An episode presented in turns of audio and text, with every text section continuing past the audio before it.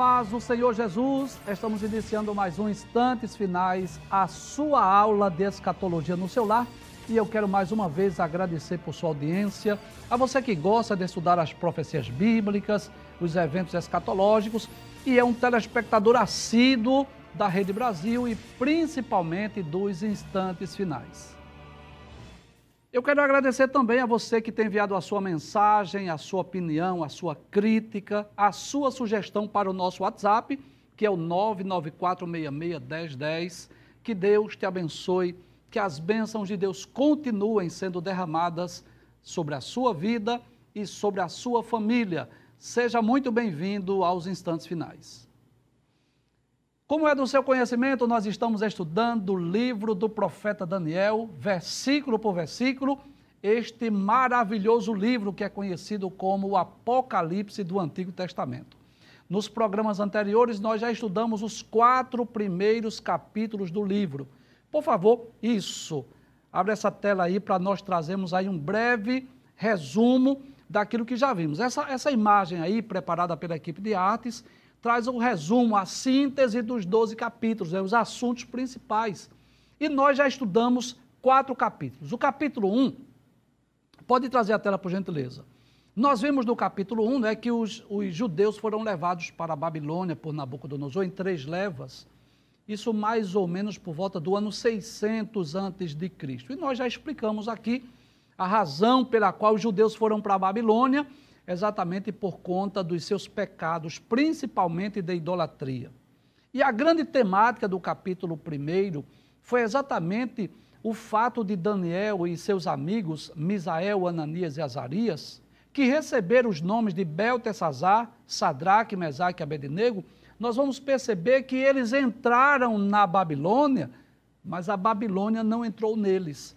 Nós percebemos que eles foram para o palácio, passaram ali aproximadamente três anos aprendendo nas escolas, aprendendo com os mestres, aprendendo como se portar lá no palácio, e nós vimos o caráter íntegro daqueles jovens judeus que não se corromperam, que firmaram o propósito no coração de não se contaminar. Inclusive, eles pediram ao chefe dos eunucos para que, em vez de eles se alimentarem com as iguarias que eram oferecidas aos jovens, as mesmas iguarias do rei, eles pediram para comer apenas legumes e beber água. E nós vimos nesse capítulo que, depois de três anos, quando eles foram apresentados ao rei, ao rei Nabucodonosor, o rei Nabucodonosor achou aqueles jovens dez vezes mais doutos, mais sábios do que todos os sábios de Babilônia.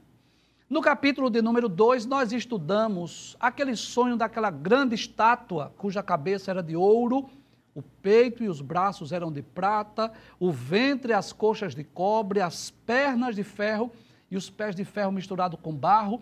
Foi um sonho dado por Deus ao rei Nabucodonosor e o rei acordou-se perturbado porque ele queria saber o sonho, mas o sonho fugiu, escapou dele. E o que é que acontece?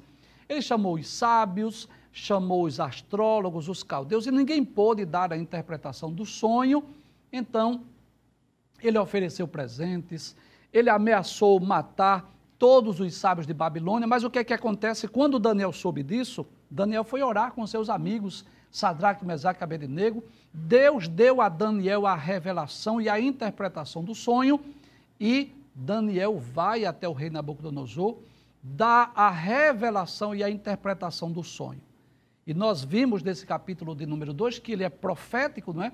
Em, em, que Daniel chegou a dizer claramente que aquela cabeça de ouro da estátua era o próprio rei Nabucodonosor. E depois viriam outros impérios. E nós já estudamos, né? já se passou o império babilônico, o império medo-persa, o império grego e o império romano, faltando apenas o reino do anticristo, que é representado naquela estátua pelos pés de ferro misturado com barro, e também o reino milenial de Cristo, que é representado por aquela pedra que atingiu a estátua nos pés e esmiuçou né, o ouro, a prata, o cobre, o ferro e o barro. Então, dos seis impérios representados ali, nós percebemos que já se passaram quatro, faltam apenas dois. O governo do anticristo, ou o reino do anticristo, que é futuro, e depois o reinado milenial de Cristo.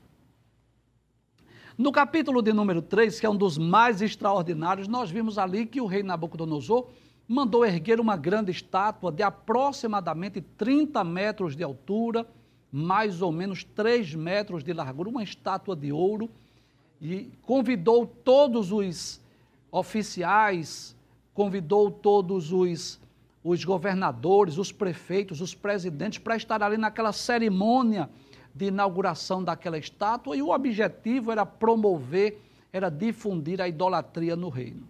E aí o que é que acontece? Foi dado a ordem para que todos os que estivessem presentes naquela ocasião, quando ouvissem o som da orquestra, dos instrumentos musicais, todos deveriam se curvar e se prostrar diante daquela imagem.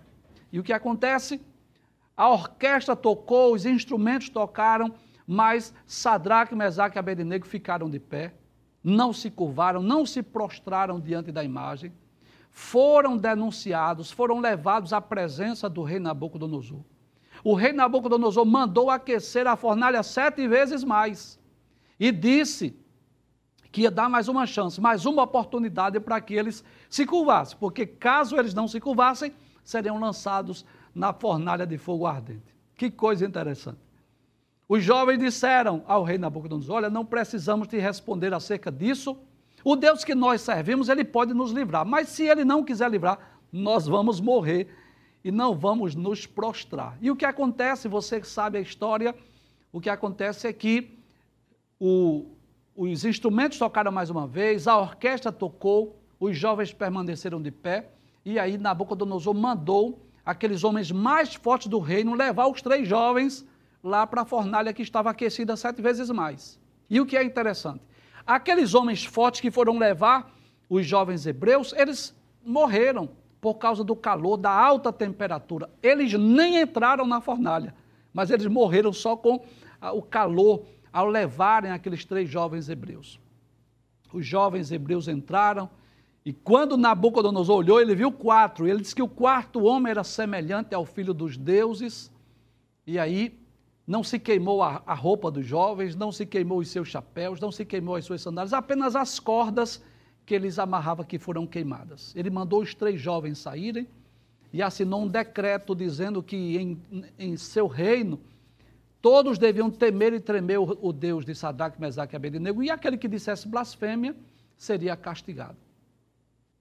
No capítulo de número 4, nós vimos também mais uma experiência do rei Nabucodonosor. Ele teve um sonho, desta feita, sonhou com uma grande árvore que crescia, que chegava até o céu, que era visto em todos os confins da terra, uma árvore frondosa, frutífera, onde as aves moravam nos seus ramos, onde os animais achavam é, repouso debaixo das suas folhas, das suas folhagens. Mas ele viu quando um vigia, um santo descia do céu e dizia: Cortai a árvore, deixai só o tronco e as suas raízes amarradas com cadeia de ferro, seja tirado o coração de homem e seja colocado o coração de animais, até que se passe sete tempos, até que ele conheça que Deus tem o controle sobre o filho dos homens. E o que aconteceu? O rei Nabucodonosor chamou os sábios, eles não puderam dar a interpretação do sonho. E aí ele chama Daniel, e quando Daniel ouviu a explicação, ouviu o relato, a descrição do sonho, Daniel ficou perplexo quase uma hora. Mas o rei disse: Não se turbe, pode dar a interpretação. E Daniel deu a interpretação. Daniel disse que aquela árvore frondosa, alta, que era vista até os confins da terra, era o próprio rei Nabucodonosor, a quem Deus tinha dado a ele os reinos da terra. E disse que ele iria se tornar como um animal, ele iria comer pasto como boi, ele iria receber orvalho do céu até que ele reconhecesse que o Altíssimo tem um poder, tem um controle, o um domínio sobre o Filho dos Homens. E nós vimos que um ano depois deste sonho, o rei Nabucodonosor, ao ver a glória, o esplendor da Babilônia passeando no seu palácio, ele disse: Não é esta a grande Babilônia que eu construí para a glória do meu nome, para a magnificência do meu nome, que eu construí para a casa real. E naquela mesma hora caiu a voz do céu de ti é tirado o reino, irás ser levado como os animais. E ali, na íntegra, cumpriu-se aquele sonho, o rei Nabucodonosor ficou como um animal, cresceu pelos, ficou comendo pasto como boi, foi preso né, pelas correntes, ficou recebendo o orvalho do céu, até que sete anos depois, olhando para o alto, olhando para cima, tornou a vir o seu entendimento. Ele louvou a Deus. Ele bendisse ao nome de Deus. E ele reconheceu que é Deus que tem o controle sobre o filho dos homens. E ali ele adorou a Deus e ele foi restituído e ele disse que a sua glória ainda foi aumentada. Então foram esses quatro capítulos que nós estudamos. Cada um deles tem uma temática, tem um, um tema específico, tem um assunto, uma lição que Deus quer nos ensinar. No capítulo 1, qual foi a grande lição que nós aprendemos? Que vale a pena ser fiel a Deus, renunciar às iguarias do mundo. Deus deu àqueles jovens dez vezes mais sabedoria do que os sábios de Babilônia. É incrível isso. Apesar de serem jovens ainda numa, numa faixa de 18 a 20 anos mais ou menos, mas a sabedoria deles excedeu a sabedoria de todos os sábios de Babilônia. Além disso, eles que comeram legumes e beberam águas, os rostos deles ficaram mais formosos do que os demais jovens que comiam as iguarias do rei. Foi a grande lição que nós aprendemos no capítulo 1. No capítulo 2, nós aprendemos que os reinos, os governos aqui do mundo, eles têm três períodos. Todos eles passam por três períodos: o surgimento, o período de apogeu e glória e o seu declínio, a sua queda. Isso ocorreu com a Babilônia, isso ocorreu com a, Síria, isso ocorreu com o Egito, ocorreu com o Império Medo-Persa, Império Grego, Império Romano. O governo, o império do anticristo será o mais curto de todos, será apenas de sete anos. Mas o reino milenial de Cristo será eterno. Deus estabelecerá um reino que nunca mais será destruído. Foi a temática do capítulo 2. A temática do capítulo 3 é que os jovens hebreus preferiram morrer. Eles disseram ao rei Nabucodonosor. Eles disseram assim: olha, o Deus que nós servimos pode nos livrar, mas se ele não quiser nos livrar, nós vamos morrer, mas não vamos nos curvar diante da imagem. Eles não temeram a morte, eles arriscaram a sua vida. E o que aconteceu? O quarto homem se fez presente ali na fornalha, passeando no meio do fogo com aqueles jovens. e Nabucodonosor compreendeu perfeitamente isso, que o Deus de Sadraque, Mesaque e Abednego é um Deus vivo, diferente daquela estátua que ele havia erguido. A temática do capítulo de número 4 é que Deus abate aquele que é soberbo. São palavras do próprio rei Nabucodonosor. Foi o último versículo que nós estudamos, o capítulo 4 e o versículo 37. Ele diz agora, pois eu, Nabucodonosor, exalço e glorifico ao Rei dos céus, porque todas as suas obras são verdades e os seus caminhos juízo, e pode humilhar aos que andam na soberba. Essa foi a temática do capítulo 4. Deus abate o soberbo. Nós vimos que todo soberbo tem um fim trágico. Estudamos aí sobre Lúcifer, estudamos sobre Golias, estudamos sobre é, Amã, estudamos sobre Herodes, sobre o rei Nabucodonosor, vários exemplos nós citamos, e eu espero em Deus que estas aulas, que essas histórias belíssimas e maravilhosas que estamos estudando, Deus esteja falando ao nosso coração. Eu espero que Deus esteja falando com você como tem falado comigo. E hoje nós vamos iniciar o estudo do capítulo 5, onde nós encontramos o registro da queda do Império Babilônico, onde a Bíblia nos mostra mais uma vez a intervenção divina na história dos homens, na ocasião em que o rei Belsazar fez um grande banquete e profanou os utensílios do templo de Jerusalém, que haviam sido levados para a Babilônia, resultando na queda daquele rei e daquele grande império. Está aí, abre essa imagem por gentileza está aí essa belíssima imagem que foi né, extraída lá da internet, que mostra essa ocasião em que o rei Belsazar viu uma mão escrevendo uma sentença na parede. Se tivéssemos que dar um título a esse capítulo ou a esta história, pode trazer a tela, por favor. O título seria o perigo da profanação.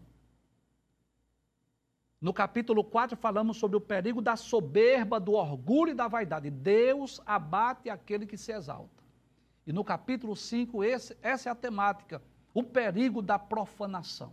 Eu diria que levar os utensílios do templo de Jerusalém para a Babilônia, como fez Nabucodonosor, não deve causar admiração. Nós vemos isso no capítulo 1. Estava de acordo com os costumes de guerra, até porque Aqueles vasos que estavam no templo em Jerusalém eram vasos de ouro, de prata.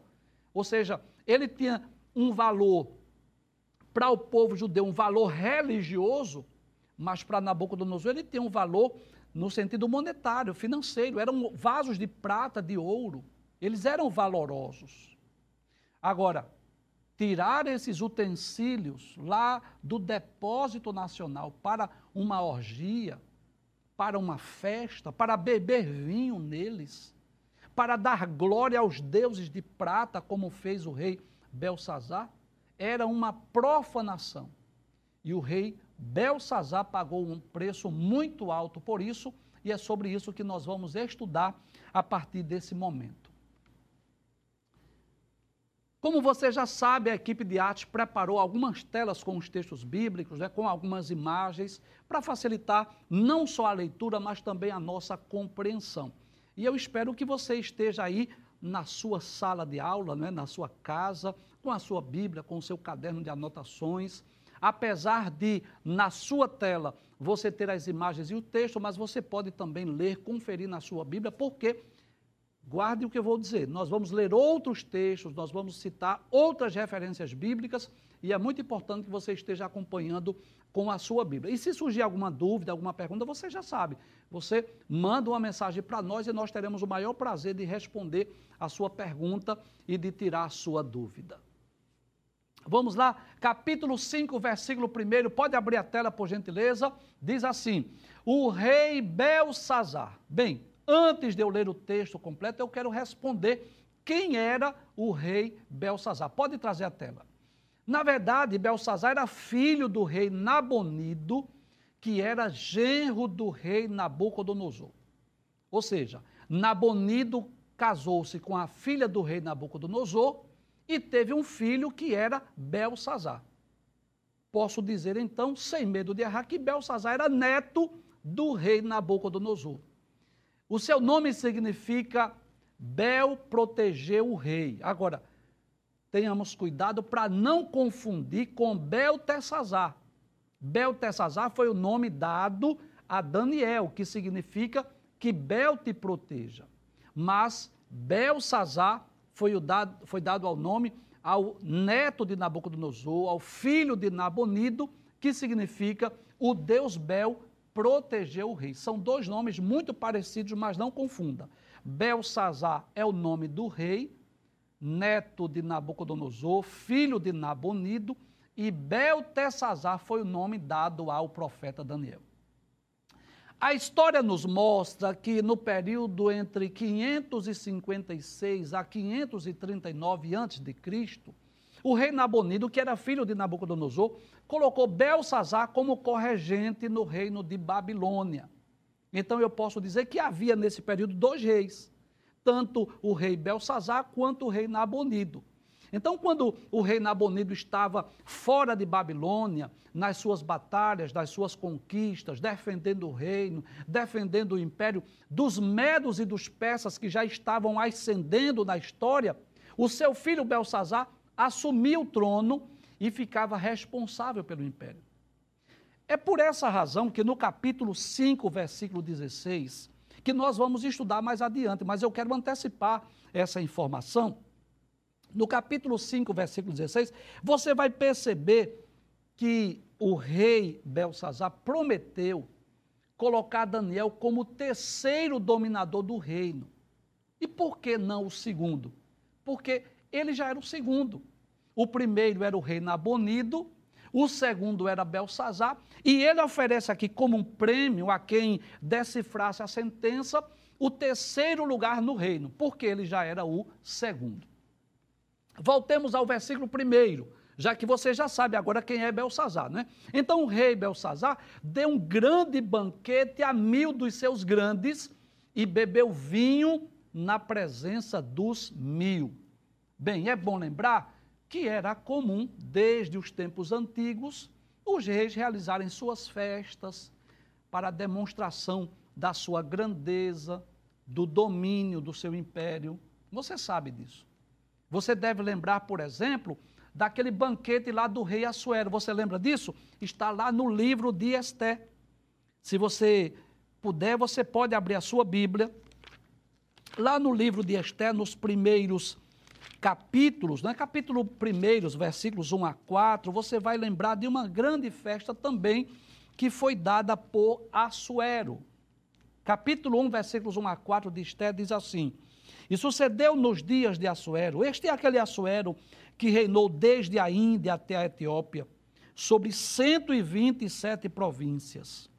Naqueles dias, assentando-se o rei Assuero sobre o trono do seu reino, que está na fortaleza de Suzã, no terceiro ano do seu reinado, fez um convite a todos os príncipes e seus servos. O poder da Pérsia e Média e os maiores senhores das províncias estavam perante ele, diz o versículo 4 para mostrar as riquezas da glória do seu reino e o esplendor da sua excelente grandeza por muitos dias, a saber, 180 dias. Então, observe que Assuero fez uma festa aqui de duração de 180 dias, mais ou menos seis meses. Então, era comum, desde os tempos bíblicos, os reis fazerem as suas festas, as suas celebrações. É possível que a intenção do rei Belsazar tenha sido a mesma do rei Assuero.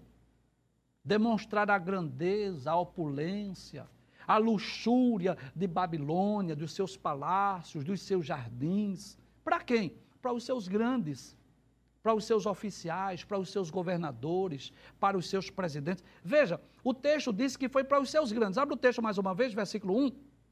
Então ele diz que ele deu um grande banquete a mil dos seus grandes. Então, quem eram esses grandes aí? Eram, com certeza, os juízes, os prefeitos, os governadores, os presidentes, né? os seus generais, os seus capitães, enfim. Aquelas pessoas que tinham uma importância no seu reino, uma importância na Babilônia. Dá-nos a entender o texto que o rei Nabonido também tinha levado alguns generais, estava com os exércitos. É, em outros outros estados, posso dizer assim, outros países que eram também dominados pela Babilônia, e quem ficou responsável nesse período pelo, pela grande cidade de Babilônia foi, na realidade, o rei Belsazar. Então, quem sabe querendo mostrar a grandeza, as belezas do palácio, o que foi que ele fez? Fez uma festa. Convidou os mil dos seus grandes para a celebração dessa grande festa. Veja o que diz o versículo de número 2. Pode passar a tela. Diz o texto bíblico: Havendo Belsazar provado o vinho, ou seja, pode trazer a tela, por favor. Pode trazer. Depois que ele já estava alegre, depois que ele já estava bêbado, depois que ele estava embriagado, veja o que foi que ele fez. Volta o texto mais uma vez. Pode abrir a tela, por favor. Aí diz: mandou trazer os utensílios de ouro e de prata que Nabucodonosor, seu pai, tinha tirado do templo que estava em Jerusalém, para que bebessem neles o rei, os seus grandes e as suas mulheres e concubinas. Pode trazer a tela, por favor. A primeira lição que eu gostaria de extrair desse texto é sobre o perigo da embriaguez. Deixa eu falar aqui nessa tela. Tudo nos leva a crer que o que fez o rei Belsazar mandar buscar os utensílios do templo foi o fato de ele estar bêbado, o fato de ele estar embriagado. Todos nós sabemos disso, o perigo do alcoolismo, da embriaguez. Muitas vezes, geralmente ocorre isso, as pessoas que bebem, se embriagam, assumem é, comportamentos que não são comuns, que não são usuais, que são diferentes de quando ele está sóbrio. Quantos acidentes acontecem porque o motorista estava embriagado. Quantas brigas, assassinatos e atos de violência ocorrem em bares, em boates, por causa do uso de bebidas alcoólicas? Quantos casamentos desfeitos, famílias destruídas por causa do vício, por causa da bebida alcoólica? A Bíblia está repleta de texto que nos adverte acerca do perigo da embriaguez. Eu quero lhe convidar para você abrir a sua Bíblia. Vamos lá para o livro dos Provérbios, que é um dos livros que mais fala sobre embriaguez nas páginas da Bíblia. Observe que nós não estamos fugindo do assunto. O rei Belsazar deu uma festa e depois que ele já estava alegre, não é bêbado, embriagado, o que foi que ele fez? Mandou buscar os utensílios. Eu acredito nisso. Quem sabe se ele não tivesse embriagado, não tivesse mandado buscar. Mas você sabe, eu já disse, eu vou repetir, às vezes as pessoas bebem e começam a ter atitudes, ações que não são comuns quando ele está sóbrio. Tem pessoas que ficam mais violentas, tem pessoas que ficam mais agressivas, tem pessoas que ficam mais amostradas, tem pessoas que ficam chorando. Enfim, normalmente, comumente as pessoas, depois da embriaguez, começam a ter comportamentos que não são comuns. E a Bíblia deixa bem claro sobre os perigos da embriaguez. Capítulo 20 do livro dos Provérbios, no versículo 1, diz assim: O vinho é escarnecedor e a bebida forte alvoroçadora. Veja, o vinho pode levar ao escárnio, a bebida forte ao alvoroço, briga, confusão. E todo aquele que neles errar nunca será sábio. Aqueles que entram pelo caminho da embriaguez nunca será sábio. É a Bíblia que está dizendo. Observe lá no capítulo 23 ainda, do livro dos Provérbios, nos versículos 29 a 35. Veja quantas advertências nesse texto. Provérbios, capítulo 23, versículos 29 a 35, diz assim: Para quem são os ais? Para quem os pesares? Para quem as pelejas, para quem as queixas, para quem as feridas sem causa, e para quem os olhos vermelhos. Ele continua dizendo: para os que se demoram perto do vinho, para os que andam buscando bebida misturada. Eu vou dizer isso com outras palavras. Aqueles que se embriagam, aqueles que gostam excessivamente do vinho, qual é o resultado? São os ais, são os pesares, são as pelejas, são as queixas, são as feridas sem causa e são os olhos avermelhados. Veja quantos males podem vir sobre uma pessoa que está sob o efeito do álcool. Ele continua dizendo: Não olhes para o vinho quando se mostrar vermelho, quando resplandece no copo e se escoa suavemente, ou seja, aquele, aquela visão, vamos dizer assim, atrativa para os olhos humanos. O sábio está dizendo, não olhe. que coisa interessante. Como a Bíblia, não é? Como a Bíblia nos ensina, nos orienta, não só como chegar no céu, mas como viver como cidadão aqui na terra. É incrível isso. Aí ele diz, no versículo 32, no seu fim morderá como a cobra. Veja, ele vai comparar aqui o perigo da embriaguez com a mordida da serpente. E ele diz: e como o basilisco picará. Ou seja, vai trazer sequelas, vai trazer prejuízos. Ele diz: os teus olhos olharão para mulheres estranhas, coisas que ele talvez não olhasse se estivesse sóbrio. Ele diz: o teu coração falará perversidade. Porque tem pessoas assim que depois que estão bêbadas, estão embriagadas, se tornam perversas. Aí ele diz: E serás como que dorme no meio do mar, e como que dorme no topo do mastro. Já observou o mastro de uma embarcação, de um navio? É muito alta. É como se alguém estivesse dormindo lá em cima do mastro, correndo risco de vida, de uma queda, de cair no mar. É essa comparação que o sábio faz daquele que se embriaga. Aí ele diz: E dirás: Espancaram-me e não me doeu, bateram-me e não senti. Porque às vezes acontece isso, né? A pessoa sob o efeito do álcool é espancada, as pessoas batem, ele não percebe, ele não vê.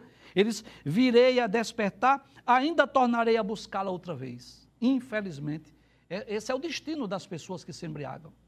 Depois de tantos males, depois de tantos prejuízos, o que é que ocorre? Ocorre que a pessoa volta mais uma vez para o vício da embriaguez. Mas eu quero ler também um texto lá no Novo Testamento, para nós não ficarmos só no Antigo Testamento, e eu não estou fugindo do assunto, você sabe disso. Nós estamos extraindo lições para as nossas vidas. Não é à toa que essa história foi contada, foi registrada, foi escrita no cano. Deus está nos, querendo nos ensinar algumas lições.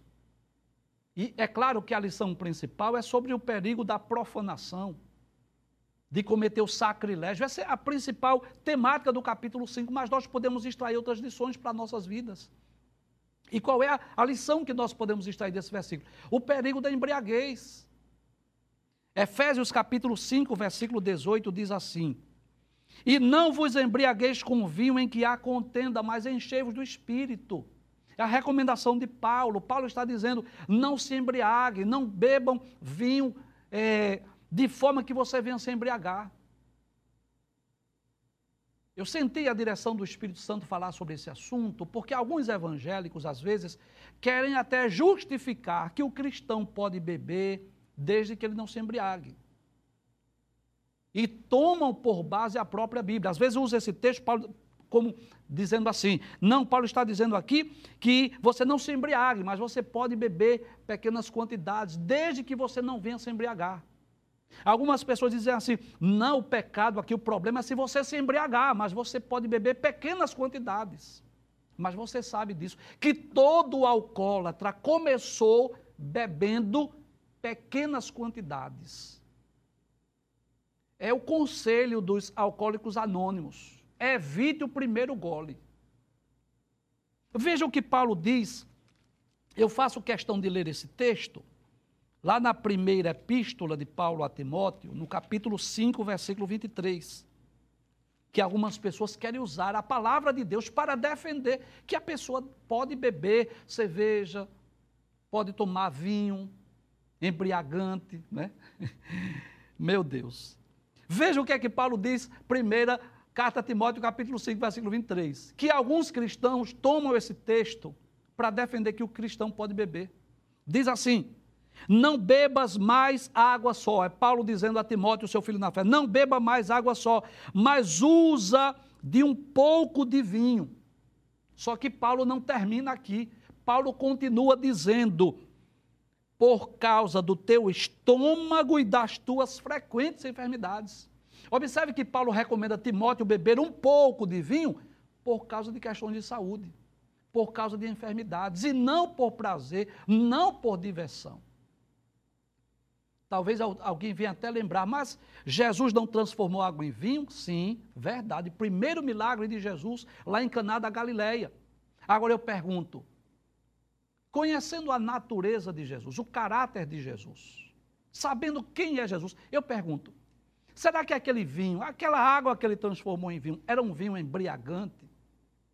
Será que era esse o desejo de Jesus? Que o vinho, que a água que ele transformou vinho, daqui a pouco estivesse todo mundo embriagado? Com certeza não. Com certeza não era o vinho fermentado, não era o vinho embriagante.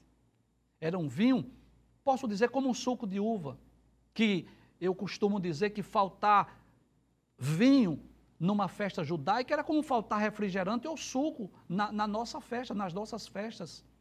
Então, com certeza, a Bíblia não dá respaldo para embriaguejo, muito pelo contrário, adverte. Nós vimos tanto no Antigo quanto no Novo Testamento essas recomendações acerca dos perigos da bebida, dos perigos da embriaguez.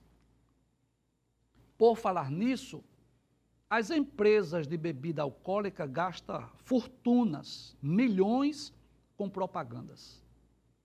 E você pode perceber que nessas propagandas de, de bebidas, de cerveja, de uísque, né, e etc., você geralmente vai perceber pessoas alegres, sorrindo, né? pessoas que estão se divertindo. É assim que a mídia procura difundir, divulgar, propagar, fazer a propaganda da sua bebida. Mas observe que a realidade é outra. Você deve conhecer na rua que você mora aquelas barracas que fica aquele grupo de pessoas.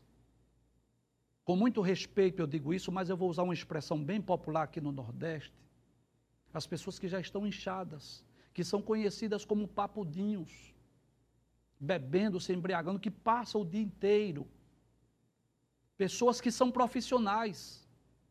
Tem ali pedreiros, eletricistas, encanadores, motoristas, caminhoneiros e de várias outras profissões que perderam completamente o prazer pela vida, que acordam para beber e, do, e bebem para dormir. É o dia inteiro nas, uma situação deplorável dessas pessoas que só Deus, essa é a realidade. Às vezes a pessoa chega numa situação tão deplorável que só Deus é quem pode resgatar. E eu posso dizer, sem medo de errar, que Jesus continua libertando. E nós temos hoje na nossa igreja dezenas, talvez centenas, talvez até milhares de pessoas que outrora foram também pessoas que viviam no vício da embriaguez, da bebida alcoólica, e Deus resgatou e hoje são, são servos de Deus, já estão livres, já estão libertos. Então, esse texto, eu quero, eu quero trazer à tona mais uma vez, que a temática principal do capítulo de número 5 é o perigo do sacrilégio, é o perigo da profanação, de usar os objetos sagrados para usos indevidos. O erro do rei Belsazar foi exatamente buscar os utensílios para beber vinho neles. Mas quando foi que ele fez isso? Ele fez isso depois que o seu coração já estava alegre. Torno a dizer mais uma vez: quem sabe se ele não tivesse embriagado, talvez ele não tivesse mandado buscar esses utensílios. Quem sabe, se as pessoas evitassem o primeiro gole, não estariam hoje viciadas, dependentes do álcool. Eu estou falando álcool porque é o que o texto está se referindo, mas existem muitos outros tipos de, de vício, de jogos, de tabagismo, de, de drogas ilícitas e tantos outros vícios que, vícios que Satanás acorrenta aprisiona, amarra as pessoas. É por isso que a Bíblia traz essas advertências, para nós tomarmos cuidado com os perigos do alcoolismo, para não corrermos nos riscos que estão preditos na palavra de Deus, que nós já lemos lá no livro dos Provérbios.